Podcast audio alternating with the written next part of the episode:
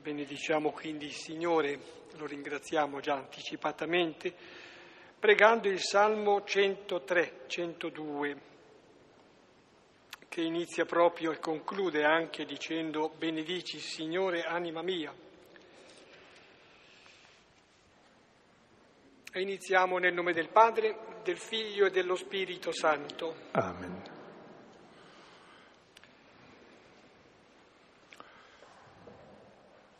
Benedici il Signore, anima mia, quanto è in me, benedica il suo santo nome.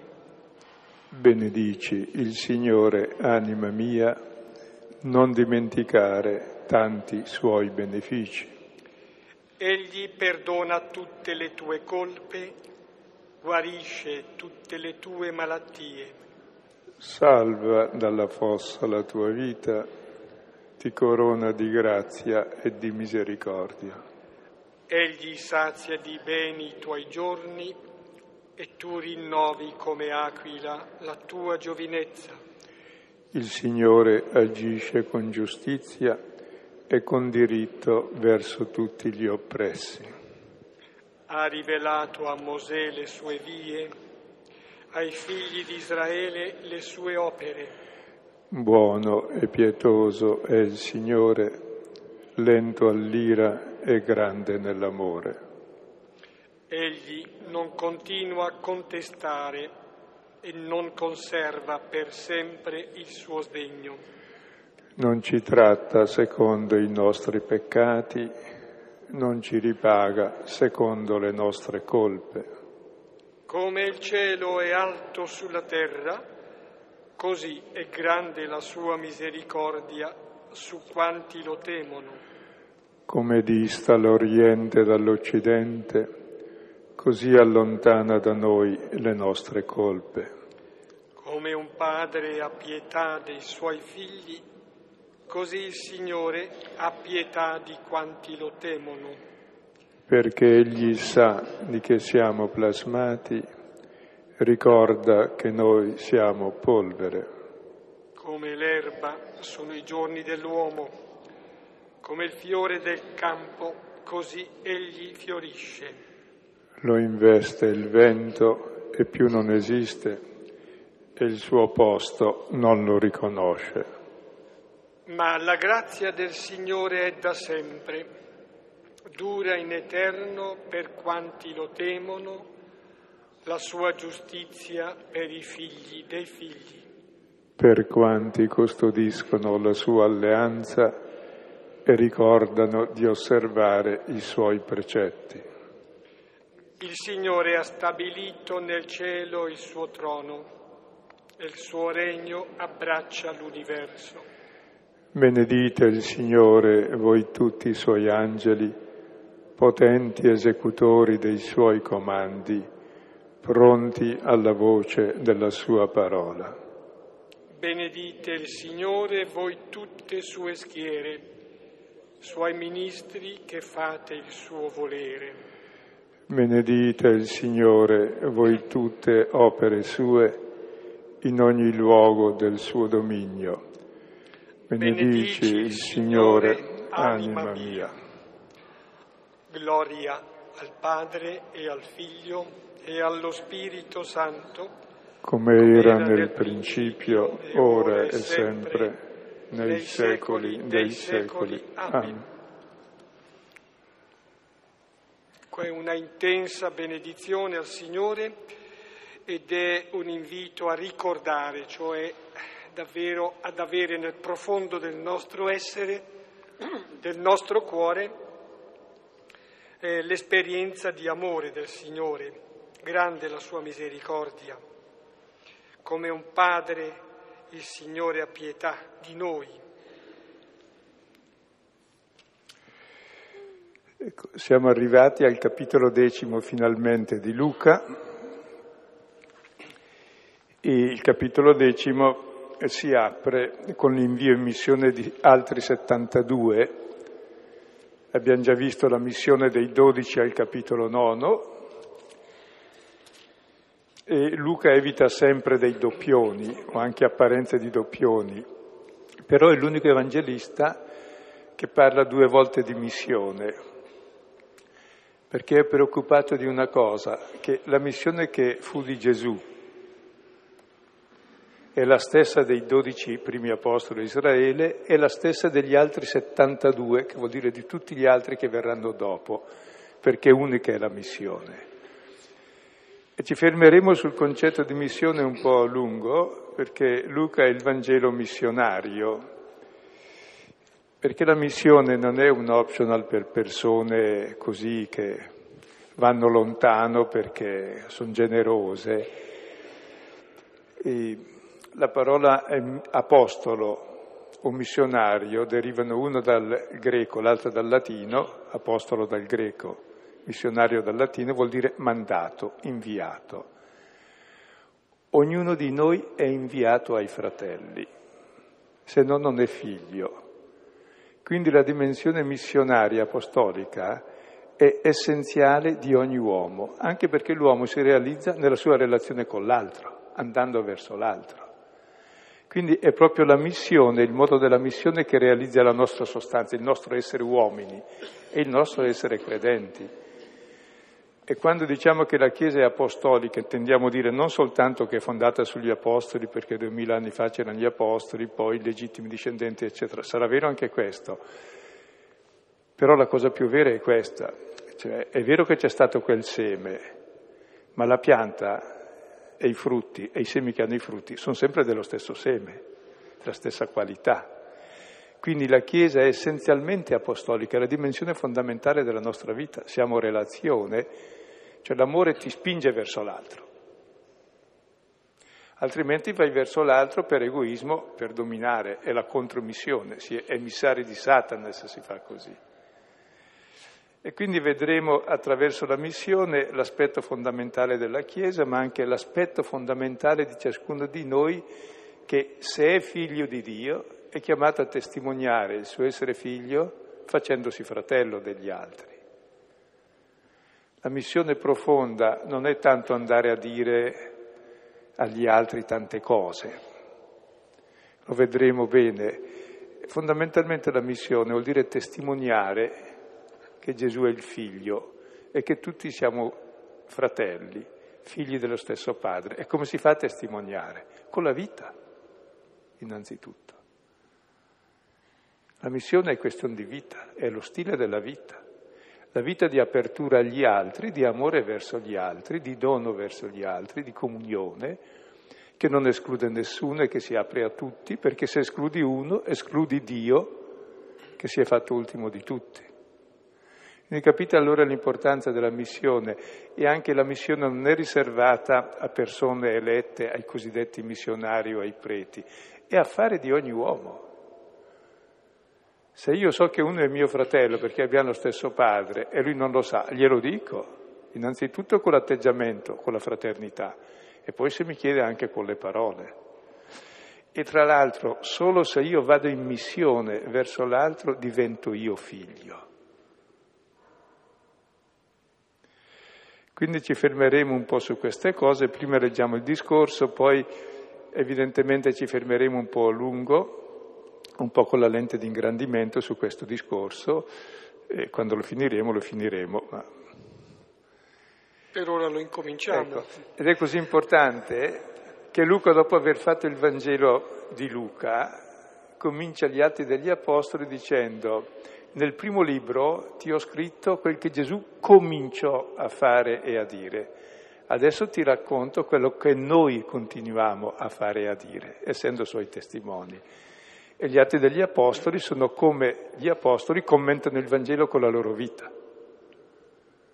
E sono il modello della Chiesa, cioè il discepolo è quello che testimonia, rende presente il Signore nella storia che quella parola che si è fatto carne in Maria torna carne in ciascuno di noi, lei è il primo apostolo dopo Gesù.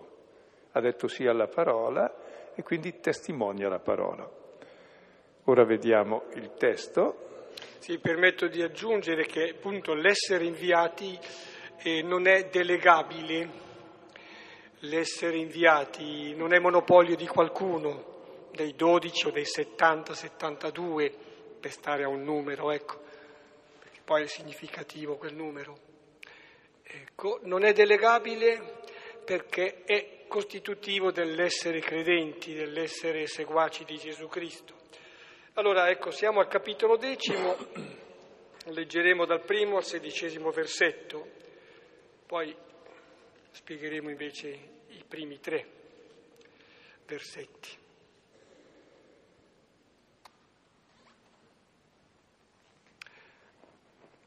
Ora, dopo queste cose, designò il Signore altri 72 e li inviò a due a due davanti al suo volto, in ogni città e luogo dove lui stesso stava per venire. Ora diceva loro, la messe è molta, ma gli operai pochi. Supplicate dunque il Signore della messe che getti fuori operai per la sua messe. Andate, ecco io vi invio come agnelli in mezzo a lupi. Non portate borsa, né bisaccia, né sandali, e nessuno salutate lungo la via.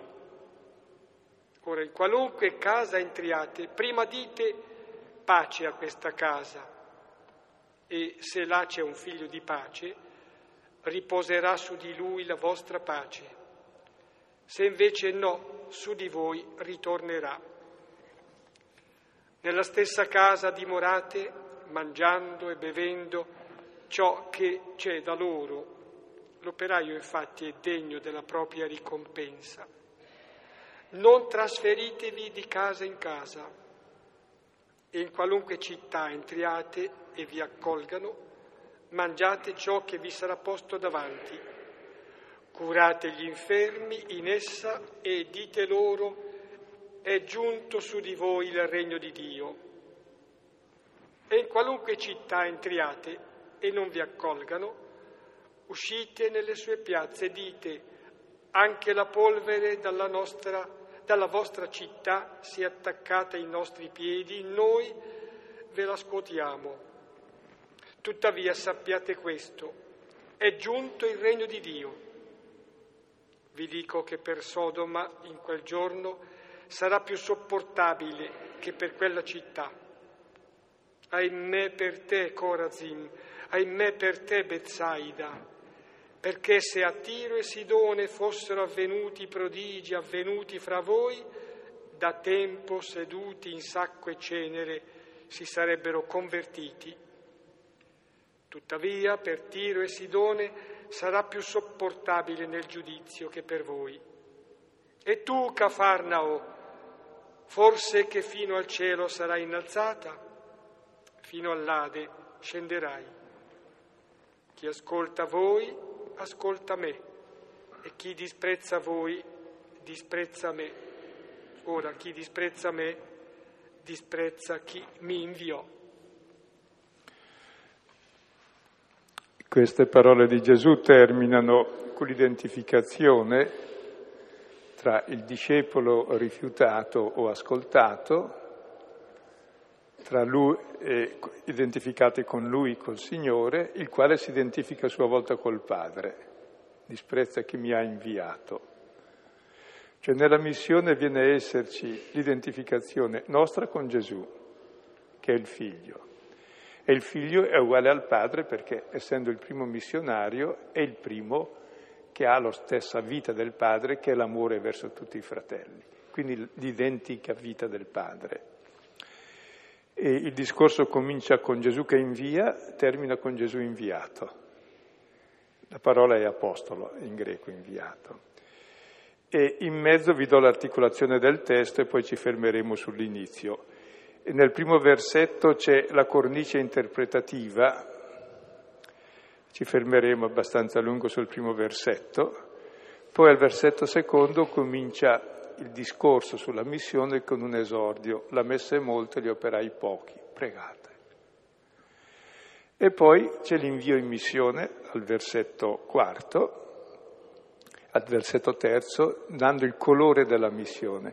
Il colore della missione è quello dell'agnello in mezzo ai lupi. Cosa capiterà all'agnello in mezzo ai lupi? E poi il versetto quarto dice le condizioni per essere agnello e non lupo. C'è la povertà, perché se siamo ricchi diventiamo lupi, se siamo poveri siamo costretti a essere agnelli. E poi versetti quinto e nono c'è la missione che consiste nell'entrare, nel dire, nel dimorare, nel mangiare, nel bere, nel prendersi cura e nell'annunciare.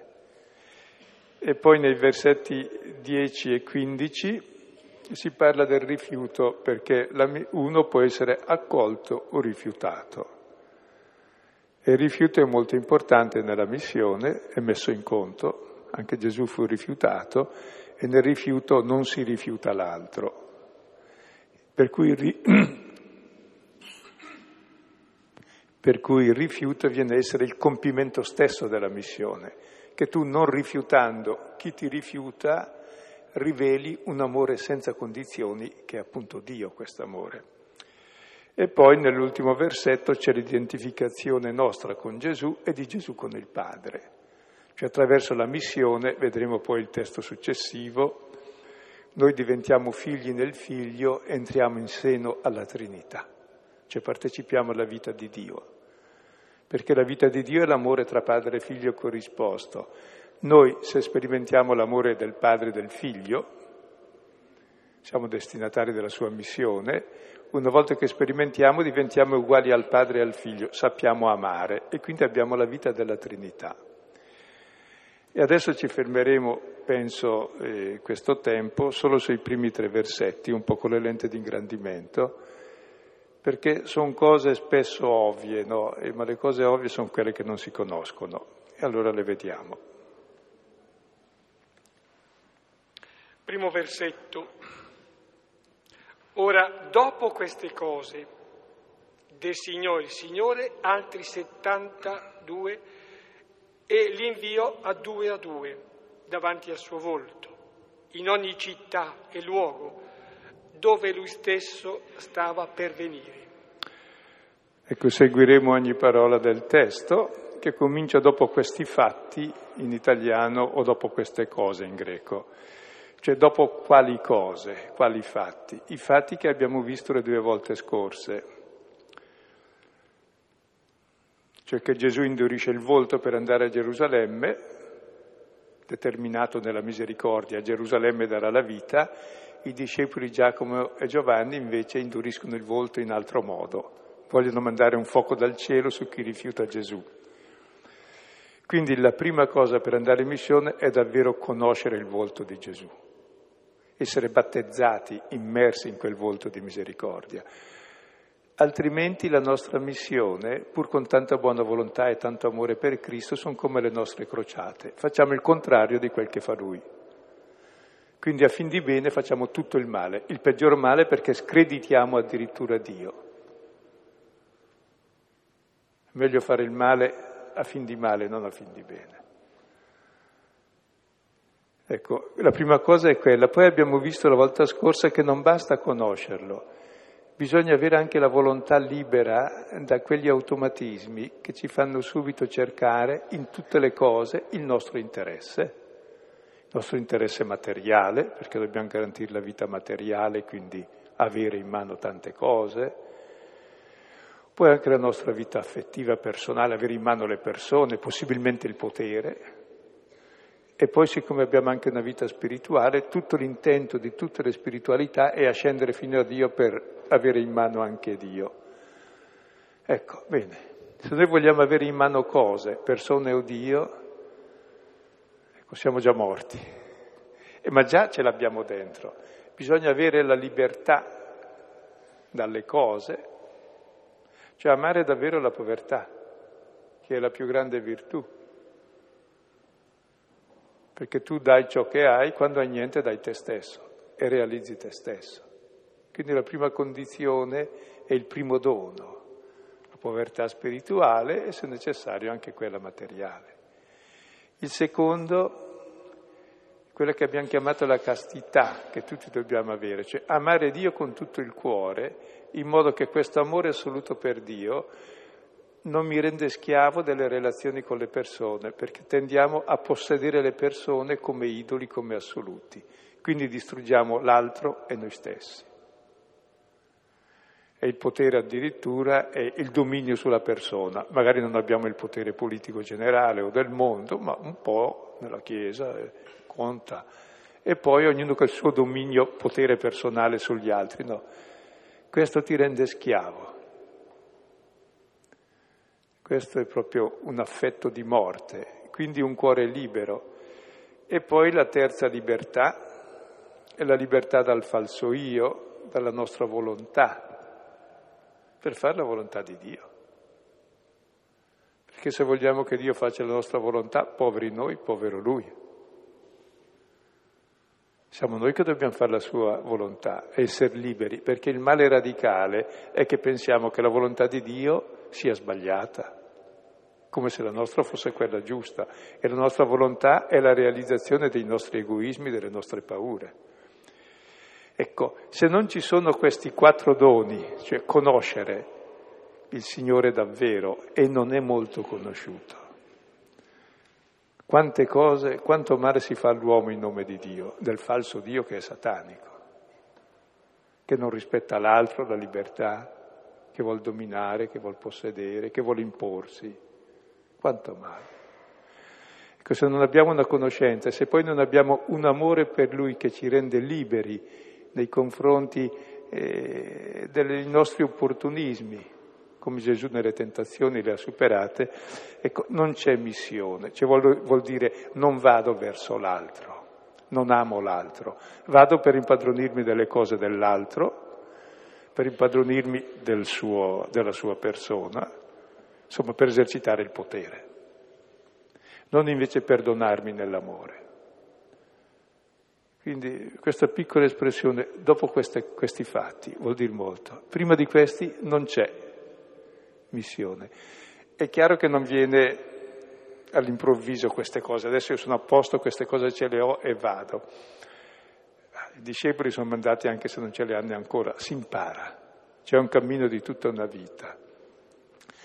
Però sapere che nella misura in cui abbiamo una conoscenza, un amore che ci rende illuminati e liberi, possiamo nuocere almeno di meno nelle nostre relazioni e nel nostro aiuto verso gli altri.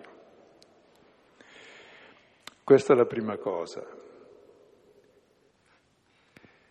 Dopo queste cose, allora designò il Signore altri 72. Ecco, e qui si usa la parola designò, i dodici si dice li chiamò, mentre eh, noi non siamo stati chiamati, io non ho visto il Signore, non mi ha chiamato. La parola designare si usa quando, per sostituire Giuda, il Signore designò Mattia tra le varie persone proposte dalla comunità. Cioè, nella comunità cristiana è ancora il Signore risorto che, come ha chiamato i primi, designa ciascuno di noi a essere apostolo dopo queste cose. E questi designati sono altri. Dove altri non vuol dire che fanno altro, cose diverse, altro non vuol dire diverso, vuol dire altri uguali ai precedenti perché anche noi dobbiamo essere uguali ai dodici, i quali sono uguali a Gesù, il quale è uguale al Padre, perché se siamo diversi abbiamo sbagliato mestiere. Quindi intendere bene questi altri. E poi stavolta si chiamano 72, in qualche codice c'è 70, in qualche codice 72. E non è secondario il numero. I primi dodici sono gli apostoli che conosciamo, che Gesù ha scelto e ha mandato ad Israele. Quelli che vengono dopo sono ancora designati dal Signore, lo stesso, e sono 72 o 70, perché 70 erano gli anziani di Israele, più due Aaron e Mosè, 72. 70 sono le nazioni, in Genesi 10 si fa l'elenco delle nazioni e secondo i 70 traduttori della Bibbia sono 72. Se facciamo che sia il numero 72 che è più probabile, 72 è 6 volte 12, più i 12 fa 7 volte 12. Vuol dire una cosa molto semplice. I 12 apostoli rappresentano il popolo di Israele, il popolo eletto. Ora tutto il mondo è fatto di figli di Dio eletti ed amati e la completezza della figliolanza di Dio sta nel 72 più 12, cioè 7 volte 12. Siamo tutti, 7 è il numero infinito, popolo di Dio, figli di Dio. Quindi in questi 72 c'è la missione universale a tutti i popoli, che si estende fino agli estremi confini della terra, e per tutti i tempi. Cioè ci siamo dentro tutti in questi 72. Ciascuno di noi è designato come questi 72 così come i dodici rappresentano i dodici patriarchi di Israele, cioè tutto il popolo, perché tutti vengono da lì e hanno lo stesso, gli stessi geni, lo stesso DNA, le stesse caratteristiche. Come i figli sono uguali ai padri. Quindi è bello pensare che la missione riguarda ciascuno di noi e tutta la storia ormai è storia di missione.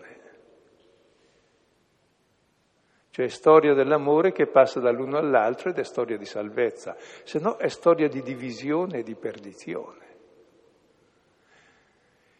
E la missione sarà compiuta quando Dio sarà tutto in tutte le cose, cioè quando noi saremo fratelli di tutti. Allora sarà compiuto il disegno di Dio e Dio sarà uno sulla terra, sarà uno perché ora quanti ce n'è, poveretto?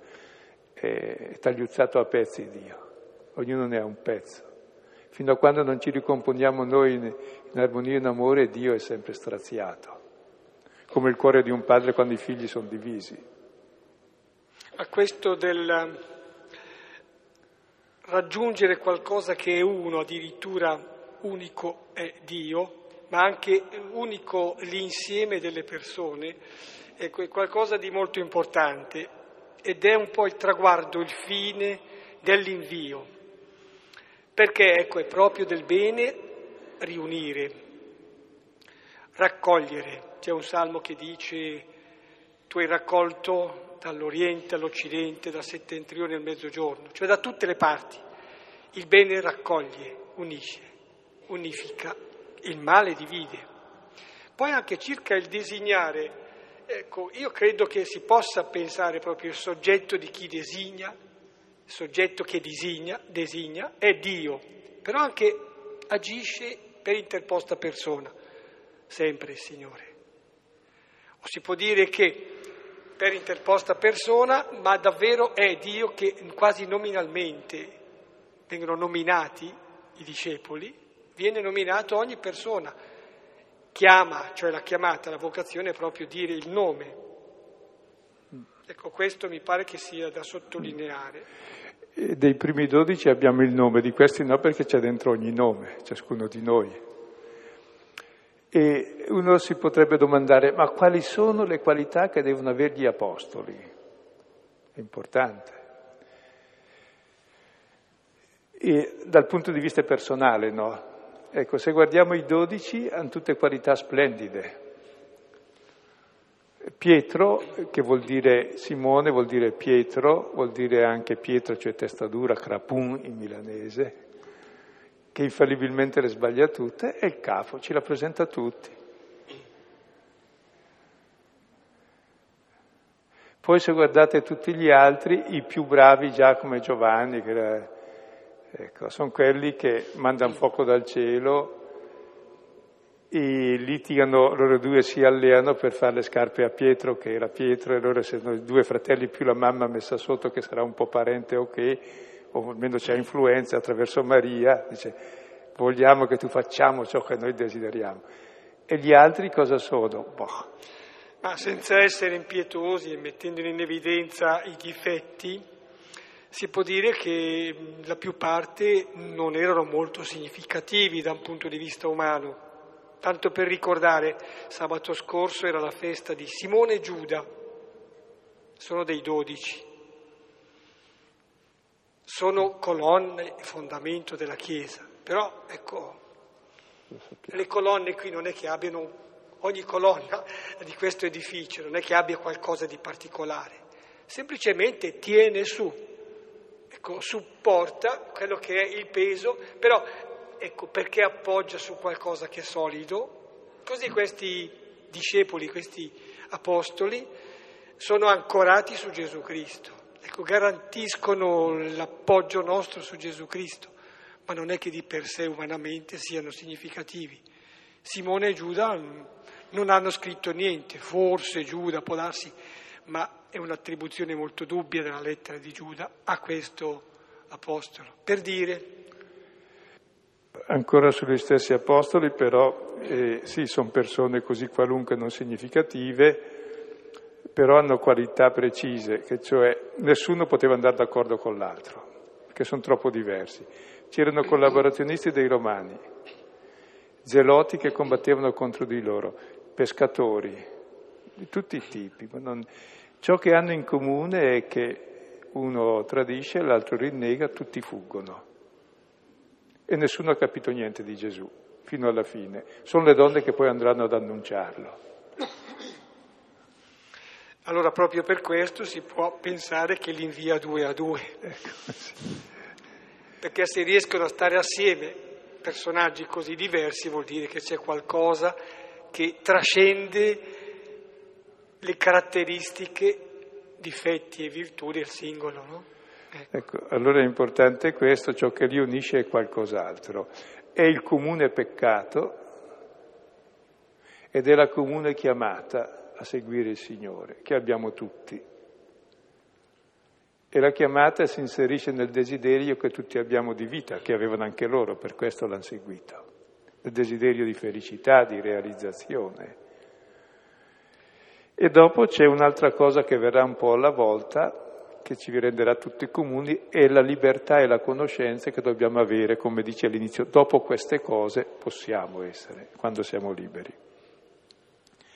E questi li invia, come lui è stato inviato dal Padre, come sono stati inviati i dodici, così ciascuno di noi è inviato. Cosa vuol dire?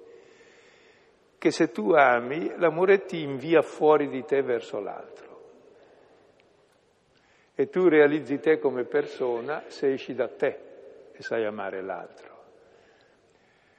Così noi se siamo figli di Dio e abbiamo capito qualcosa che Dio è Padre, necessariamente siamo inviati agli altri. Testimoniando che cosa? Che abbiamo il Padre comune e come lo si testimonia? Con l'amore fraterno. Cioè la forza del cristianesimo non è la propaganda, non è il potere, non è la ricchezza, quando c'è purtroppo fa solo male, sia l'uno che l'altro. È la povertà che ti rende solidale con gli altri, aperto a tutti, dipendente da tutti e ami tutti, e magari sei ultimo di tutti, come Cristo. E li invia due a due, ecco, sia perché la testimonianza di due è incontrovertibile, ce ne vogliono due, sia anche per aiuto reciproco, sia anche perché due, quando due stanno insieme vuol dire che c'è un terzo. O stanno insieme per losco interesse, può, anche la mafia può tenere insieme, anche il potere tiene insieme. Ma se invece si sta insieme non per potere, non per interesse, si sta insieme in due nella propria diversità, vuol dire che c'è un terzo che unisce. E due è il principio della comunità. Due è il segno dell'amore, due. Perché se uno va da solo a testimoniare che Dio è padre lui fa il padre eterno, lui non si può. E per questo due. Ma credo davvero sia da sottolineare, non è appena un fatto funzionale, perché intanto che uno parla l'altro respira, per esempio. Ecco. Io respiro quasi sempre. che parla sempre Silvano, o quasi. Ecco, non è appena un fatto funzionale che ci sostiene, ci sostiene, ci si aiuta, ma è proprio un fatto di testimonianza, cioè di testimonianza che, che c'è qualcun altro, qualcun altro che eh, traspare, penso, dalle parole che si vengono dicendo, che traspare dal fatto che, va bene, si vive assieme. Ecco, per esempio, va bene, per dirla, nel nostro piccolo, come si dice, 30 anni che leggiamo assieme il Vangelo, in due sempre. 33 mi dicono, benissimo, ancora più completo. Ecco. No, e poi volevo dire che non tanto chi parla testimonia, ma l'altro che ha la pazienza di ascoltare e stare insieme, per esempio. Cioè, perché l'importante proprio non è il parlare, ma la testimonianza. Non a caso li manda a due a due. Anche gli apostoli sono stati mandati a due a due, secondo Marco, e Matteo e li pone in coppia sempre, eh, Pietro e Andrea, Giacomo e Giovanni, Simone, Taddeo, sempre a due a due. Probabilmente erano le coppie che aveva stabilito le più incompatibili, perché prima i fratelli, che sono quelli che litigano sempre, e poi gli altri, che andare d'accordo con gli estranei è facilissimo. Ed è bello, vedete come ogni parola è significativa e qualifica proprio anche la nostra vita quotidiana. E poi dice il testo in greco, li manda davanti al suo volto. Nell'ultimo capitolo dell'Antico Testamento, nella Bibbia nostra, il capitolo terzo di Malachia, si dice che Dio manda davanti al suo volto il suo messaggero, qui ne manda due davanti al suo volto e poi il Signore viene per il giudizio. Cioè nell'annuncio, nella testimonianza della fraternità arriva il giudizio di Dio. E qual è il giudizio di Dio? Che siamo tutti figli e che Dio ci ama infinitamente perché si lascia ammazzare in croce piuttosto di condannarci. E i discepoli faranno lo stesso dopo, quando saranno rifiutati, vedremo. Quindi è proprio nell'annuncio che è presente il Signore, perché Dio è amore e dove c'è la testimonianza di due c'è la presenza di Dio e c'è la presenza di Dio che viene a salvare, cioè a portare, a proporre a tutti gli altri lo stesso amore del figlio per tutti i fratelli. Per cui l'annuncio è questione di vita o di morte, o meglio la testimonianza. Perché se testimoniamo l'amore del Padre diventando figli, cioè facendoci fratelli, realmente siamo salvi noi perché siamo figli e fratelli e anche l'altro è salvato perché conosce attraverso la mia fraternità l'amore del Padre e diventa figlio. Vedremo poi il trucco della missione come avviene dopo. Con ciò abbiamo già fatto il primo versetto. No, eh, no eh, non è finito, scusa. Eh, dove lui stesso stava in ogni città e luogo. No, può sembrare banale, ma Vabbè, abbiamo finito un versetto. Cioè, li manda nella città, poi terminerà ancora la città e in mezzo mette anche la casa. Cioè la città in contrapposizione alla casa è il pubblico, la casa è il privato. Cioè l'annuncio arriva nel pubblico e nel privato. Cioè tocca le relazioni sia comunitarie e sociali, sia le relazioni interpersonali più strette. E poi li manda anche nel luogo, il luogo in contrapposizione a città dove c'è nessuno. Sì, anche dove c'è nessuno bisogna testimoniare il Vangelo, perché tutta la creazione è, geme nelle doglie del parto, nell'attesa dei figli di Dio, e poi magari c'è qualcuno anche lì. Cioè, veramente Dio è Signore di tutto e di tutti e ama tutte le cose e tutte le persone e tutto il mondo deve essere impregnato da questo amore. E dopo si aggiunge dove lui stesso stava per venire. Star per venire è la definizione di Dio, lui sta sempre per venire. Già al sesto giorno della creazione, quando aveva fatto il mondo, stava per venire a cercare Adamo e Eva, che dicevano mi piacciono tanto, questi sono così simpatici, molto buono, voglio andare con loro. Viene e non li trova perché si sono nascosti. E da allora Dio è sempre colui che sta per venire in cerca dell'uomo. E quando arriva, e quando ci fermiamo e lo accogliamo. Lui dall'inizio sta per venire. La prima a accoglierlo è Maria che dice sì. Vedendolo come veniente, colui che viene, davvero si rompe quella immagine che presenta Dio in una staticità, per cui se non si muove lui noi non lo raggiungiamo troppo lontano. Lui è veniente continuamente e ci raggiunge poi. E tra l'altro è colui che sta per venire la definizione di quello che verrà alla fine del mondo. Cioè il mondo vecchio finisce proprio con lui che viene noi lo accogliamo e comincia il mondo nuovo. Quindi non è che dobbiamo aspettare chissà che mondo, proprio questo nostro mondo diventa, finisce e inizia il mondo nuovo dove noi accogliamo quello che sta per venire nella sua testimonianza, nel suo annuncio, nel suo amore. E ora facciamo brevemente ancora un versetto, se no mi sembra poco. Sì, fatto. solo il secondo versetto e poi perché anche diventa una preghiera, cioè una supplica perché preghiamo. Ora diceva loro, la messa è molta, ma gli operai pochi. Supplicate dunque il Signore della messe che getti fuori operai per la sua messe. La messa è il grano maturo, se non lo raccogli cosa capita alla messe? Marcisce. Ecco. E qui la messa è intesa l'umanità. L'umanità è sempre matura per vivere da figlia di Dio, perché ciascuno di noi è fatto per essere figlio di Dio. E non è che devo aspettare che la persona sia matura, no, qualunque persona è già figlio di Dio.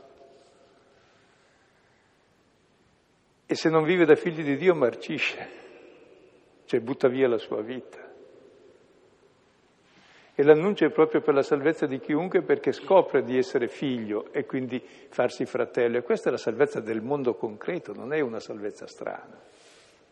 È la possibilità di vivere sulla terra, di essere figli e fratelli. Quindi la messa è molta, è già maturo. L'uomo è sempre maturo per amare, perché se non ama è egoista ed è morto. Ed è sempre il momento di passare dalla morte alla vita. Stavo pensando che mh, pare corretto anche dire che, capovolgendo l'espressione, la moltitudine, cioè la totalità, è messe. Non ci sono scarti. Dio non fa degli scarti. Vuole salvare tutti, vuole raccogliere tutti, non esclude nessuno. Cioè, sono tutti i suoi figli, insomma, non ci può buttare via. Quel che mancano sono gli operai. E l'operaio è quello che fa il lavoro, il primo operario è Cristo, il figlio che fa la stessa opera del padre, che amare i fratelli, e mancano i suoi collaboratori. Ecco, gli apostoli sono chiamati collaboratori di Cristo, lui lavora, lui fa il lavoro del padre che è amare tutti gli uomini e noi collaborando dovremmo fare lo stesso. Ma se noi collaboriamo facendo il contrario, come Giacomo e Giovanni che mandano fulmini dal cielo, povero Cristo, è come un carro che lui tira da una parte e noi dalla parte opposta. Cioè, quindi il problema non è che gli, gli uomini non sono maturi per ricevere il messaggio di Cristo, è che noi cristiani non siamo, siamo, non siamo maturi ancora. Non siamo ancora dopo queste cose, non conosciamo ancora il Signore e il suo amore, non siamo abbastanza liberi. E sono pochi, c'era Gesù, quando Gesù parlava era solo lui, perché anche quei dodici che c'erano e questi l'hanno abbandonato tutti. Sono pochi. Allora cosa c'è da fare? Rimboccarsi le maniche? No. Ecco, supplicate supplicate, il Signore della messe, Lui è veramente Signore di tutti, che diventi Signore anche di noi, anche in modo che diventiamo operai. La prima cosa dunque è la supplica, cioè la preghiera, la preghiera incessante e profonda, l'intercessione. Per chi? Per gli operai, cioè per ciascuno di noi. Perché? Perché mi stani mi getti fuori, mi stani da che cosa? Abbiamo visto la volta scorsa, le volpi hanno le loro tane, gli uccelli i loro nidi, mi stani da tutte le mie false sicurezze, dal mio egoismo, dalla mia sete di potere. Ma dalle mie paure, anche, anche. anche dal, dal cattivo concetto che abbiamo di noi, io cosa posso fare? Ecco, gli apostoli li vediamo sempre circonfusi di aureole, per cui sono santi, santissimi sono persone normali. Dio sceglie le persone normali, non è che si fabbrica dei soggetti, dei prototipi di un'umanità diversa. Quindi ciascuno di noi non deve avere una sottovalutazione di sé di fronte a Dio. Salmo 139, mi hai fatto come un prodigio. Ciascuno di noi agli occhi di Dio è un prodigio. Un pezzo unico, originale, irrepetibile. Basta questo, no? E queste parole sono dette non a chissà chi in una chiesa, se no come quel prete, non sto facendo una predica, parlo sul serio, sono dette direttamente ai 72, cioè alle persone interessate, cioè a noi che ascoltiamo, dice a me prega per essere libero tu, per uscire dalle tue tane, cioè è rivolta proprio a quelli che manda, non ad altri, cioè è rivolta a noi che ascoltiamo questa questa missione che è anche per noi. Cioè devo pregare per essere liberata da tutte quelle, prima di tutto dalla mia ignoranza del volto di Dio, e lì c'è anche questione di impegno di conoscerlo, e poi soprattutto dai miei egoismi, dalle mie paure, che poi sono le stesse cose, dai miei interessi, da, tutte, da tutto ciò che mi ingabbia, da tutte le mie tane, ecco, che mi getti fuori. E Gesù stesso nell'orto aveva pregato non la mia ma la tua volontà, cioè che realmente io sia capace di fare la sua volontà che è amore, non la mia che è volontà di potenza, egoismo e stupidità.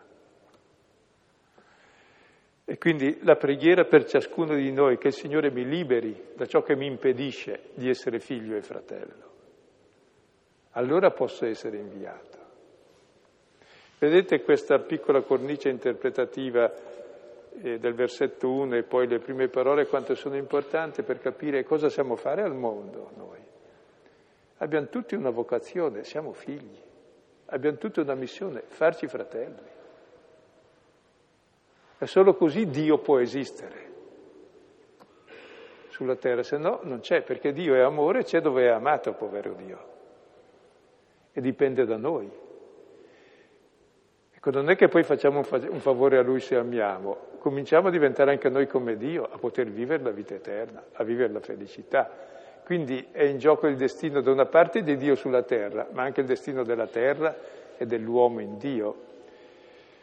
Va bene, credo che questa sia. Per cui eh, dico, va, è, è un'interpretazione riduttiva, anche se la preghiera può essere interessante, quella che dice del secondo versetto, pregare il Signore perché mandi, non so, eh, mandi dei sacerdoti, mandi dei giovani, dei bravi giovani nella compagnia di Gesù, eh, è anche interessante senz'altro, però è riduttivo, perché è, è per la vocazione dei 70-72, cioè per ciascuno, perché ciascuno sia snidato e senta quella che è la sua vocazione, a lavorare nella messe del Signore delle Messi.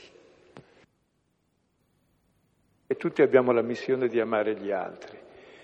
E tutti dobbiamo passare attraverso eh, questa griglia in fondo. Poi detta anche in parole più semplici, eh, quanti cristiani hanno la coscienza che il cristianesimo non dipende dal Papa, dai cardinali, dai vescovi, dai preti, dipende dalla testimonianza che tu dai nella tua casa, nella tua famiglia, nel tuo posto di lavoro. È lì la verità. Ci vuole niente a fare bei documenti o bei discorsi a San Fedele. Non so se è chiaro. Cioè è nella quotidianità della vita che si testimonia, con i fatti innanzitutto e poi anche con le parole, ma quelle possono essere anche sobrie, ma anche quelle quando ci vogliono e sono richieste. Ma la testimonianza è, è fondamentale per ciascuno di noi. Sì, una, una strana disistima di sé e una strana però forse determinata anche dalla disistima, dalla pigrizia, quella di delegare ad altri, altri facciano gli apostoli, altri facciano questo lavoro. No, tu, tu fallo. Bene, eh, siccome sono due versetti abbiamo prolungato il tempo.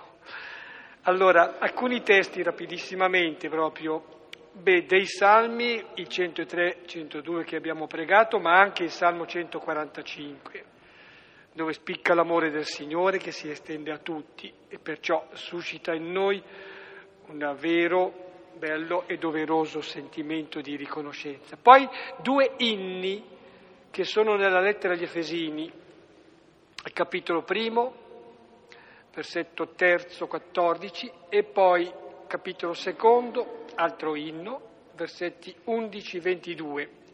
Poi ancora di Paolo, terminiamo qui, seconda Corinti 5, 14, 6, 10.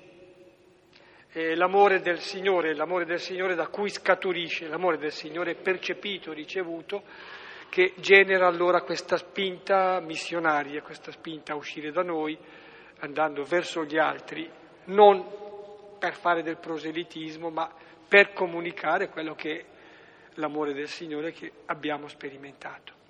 Terminiamo qui, la prossima volta ci vediamo, il giorno 13 invece no. Poi riprendiamo. Sulla parola l'uomo si realizza andando incontro agli altri. Ecco, allora veniamo incoraggiati da questa riflessione, cioè quando un uomo viene in mio soccorso, viene cordialmente verso di me, i suoi difetti spariscono. A me non interessano se lui è difettoso, mi interessa che, che si occupi di me. Quindi questo mi, mi incoraggia a fare altrettanto, diciamo, a vestire la sua veste.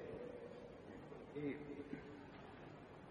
e quindi questo ci rasserena un po'. E, e se no appunto moriamo e con noi muore il mondo, già si parla di morte fisica, perché ci sono poi leggi inesorabili, nonostante ci sia la provvidenza in cui noi crediamo, le, ci sono delle leggi inesorabili che se non assecondate fanno morire. E la prima legge inesorabile è che se non andiamo verso gli altri siamo morti noi. Il microfono funziona molto male, vedo, sì. Se scarica la batteria. Le altre volte erano gli altri microfoni, stasera tocca a questo, non funzionare. Se si riesce, va bene, proviamo. Stando molto vicini. Eh? Tenendolo vicino alla bocca si sente. Io volevo chiedere una cosa, forse un po' sciocca, un po' banale, che magari vi chiederanno sempre quando commentate questo brano. Ehm, come mai sono stati scelti solo uomini? È il solito discorso storico, eccetera, o ci sono altri motivi? Eh, perché Dio ha scelto ciò che è ultimo, ciò che è ignobile, ciò che è disprezzato. Poi vedremo alla fine che le donne saranno gli, le, gli, apo, gli apostoli, nel confronto degli apostoli, sono loro le apostole. Cioè ci sono condizionamenti culturali chiaramente, no? E, e però eh, si vede che nel, nel Nuovo Testamento c'è una grossa polemica contro gli uomini, per esempio nella casa di Pietro, non sto lì adesso, fin dall'inizio del primo miracolo, nella casa di Pietro non guarisce Pietro dalla febbre che litiga fino alla fine con gli altri per la febbre del potere, guarisce la suocera.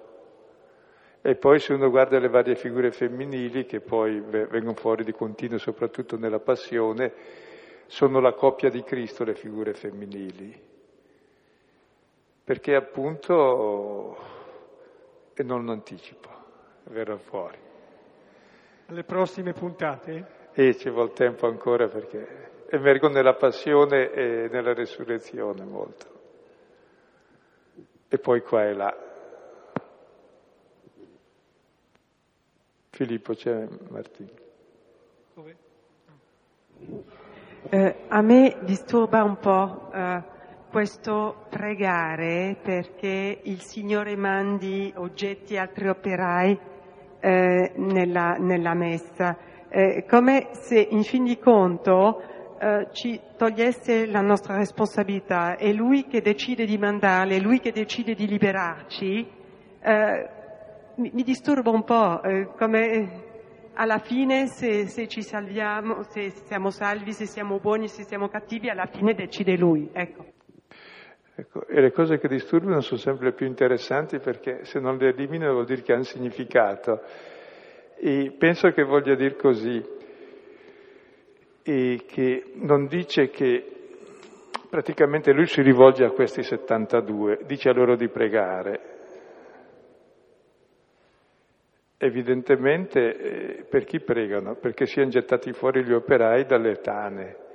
Ma chi sono questi operai? Sono loro, che sono ancora nelle loro tane, perché sono come gli apostoli, che sono ancora chiusi nei loro egoismi, abbandoneranno il Signore e come Giacomo e Giovanni fanno il contrario due brani prima. Quindi probabilmente dice, per ciascuno di noi deve pregare per essere liberato io devo pregare per, per conoscere il Signore e la mia preghiera cosa vuol dire? Che desidero conoscerlo, perché Lui mi vuol dare la conoscenza. Se io non la desidero, non ce l'ho. E non desidera chi crede d'averla. E poi devo chiedere la libertà dalle cose, la libertà dal possesso delle persone, la libertà dal possesso di Dio, dal controllo su Dio. Perché? Perché se non voglio questa libertà non ce l'ho mai e cercherò sempre di possedere le cose, le persone e Dio. Quindi la preghiera è proprio la mediazione per fare la volontà di Dio su di me. Appunto perché questo discorso dice di pregare a questi 72 che sono mandati dicendo che sono pochi, ma vuol dire che non sono neanche loro ancora, non so. Io lo interpreto così perché non è da pregare, si può pregare anche per gli altri, va bene, ma credo che siccome questi 72 rappresentano ciascuno di noi, che altri ci sono oltre tutti? Nessuno. Allora la messa, cioè tutti gli uomini sono maturi per essere di, figli di Dio, pochissimi sono quelli che lo sono, perché l'operaio lo è. E allora com'è che diventiamo figli di Dio? Entrando in comunione col Padre, facendo la sua volontà, amando i fratelli, chiedendogli che mi faccia questi doni. In questo senso la, la vedo. Se no eh, potrebbe essere deresponsabilizzante, cioè li manda e dice andate a pregare, no, lo dice prima pregate e poi li manda. Difatti la preghiera che è la mia comunione col Padre è questa che mi può mandare verso i fratelli come fratello e figlio. Se non c'è questa comunione non vado né da figlio né da fratello, vado per fare propaganda, per fare i miei interessi. Bene, possiamo concludere qui stasera e la prossima volta cercheremo di fare qualcosa di più, se no non... C'è da meditare. Sì. Preghiamo assieme, cominciando appunto a chiedere al Signore che stani, snidi, butti fuori. Padre nostro che sei nei cieli, sia santificato il tuo nome, venga il tuo regno, sia fatto la tua volontà, come in cielo, così in terra. Dacci oggi il nostro pane quotidiano e rimetti a noi i nostri debiti, come noi li rimettiamo ai nostri debitori, e non ci indurre in tentazione, ma liberaci dal male. Amen. Nel nome del Padre, del Figlio e dello Spirito Santo. Amen. Buonanotte, ci vediamo allora lunedì prossimo.